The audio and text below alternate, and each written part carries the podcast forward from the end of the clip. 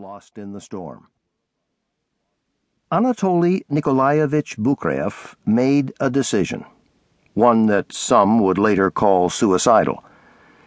He decided to attempt a rescue, to go into the storm solo, into a lacerated darkness, into the roar of what one climber described as a hundred freight trains passing over your head. Boukreev's efforts resulted in what the mountaineer and writer Galen Rowell would later call one of the most amazing rescues in mountaineering history. Two weeks after the disaster on Mount Everest, Boukreev flew from Kathmandu, Nepal to Denver, Colorado, where he was met by friends and driven to Santa Fe, New Mexico, to recuperate from his ordeal.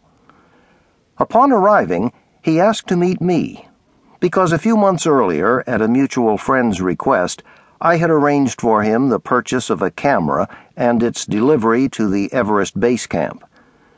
On May 28, 1996, we met for the first time. I had seen photographs of Boukreev that had been taken prior to the events on Mount Everest. Lean, taut, with a confident smile is how I imagined him.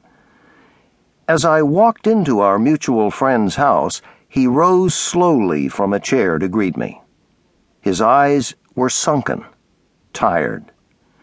The tip of his nose and places on his lips were crusted in lac, the telltale dead skin that comes with severe frostbite.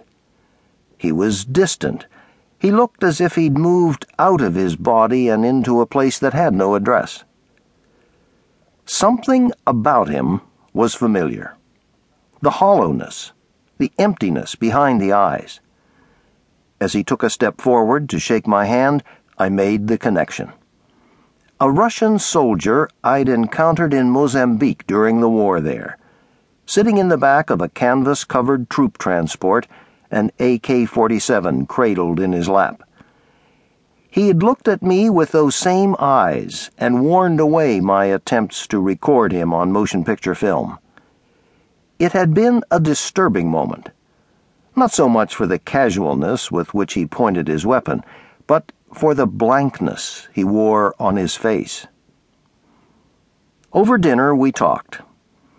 My attempts to revive my college Russian were useless, so Boukreev spoke in English fluid and understandable enough, but simple in its constructions.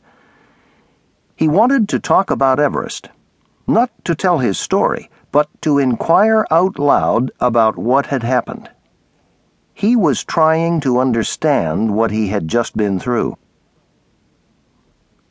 The next day we met again, and then the next, and we talked.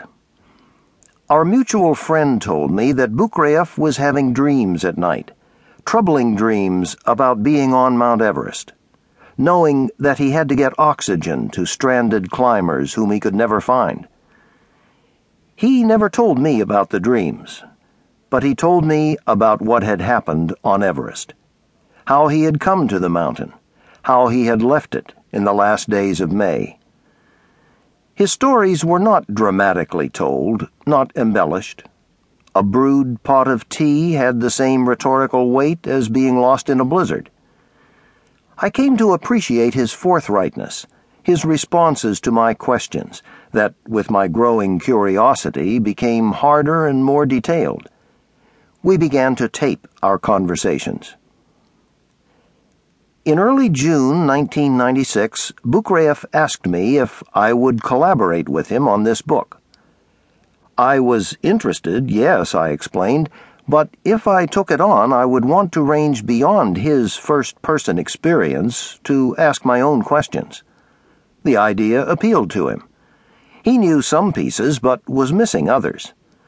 For his own reasons, he was as curious as I about where the trail would take us. Boukreev contributed his personal journals, letters, expedition logs, and memories. He regained the 20 pounds he'd lost on Mount Everest. The smiles returned to his face. I traveled, met those who had climbed with him, and the friends and associates of those who had not returned. With the help of translators, interpreters,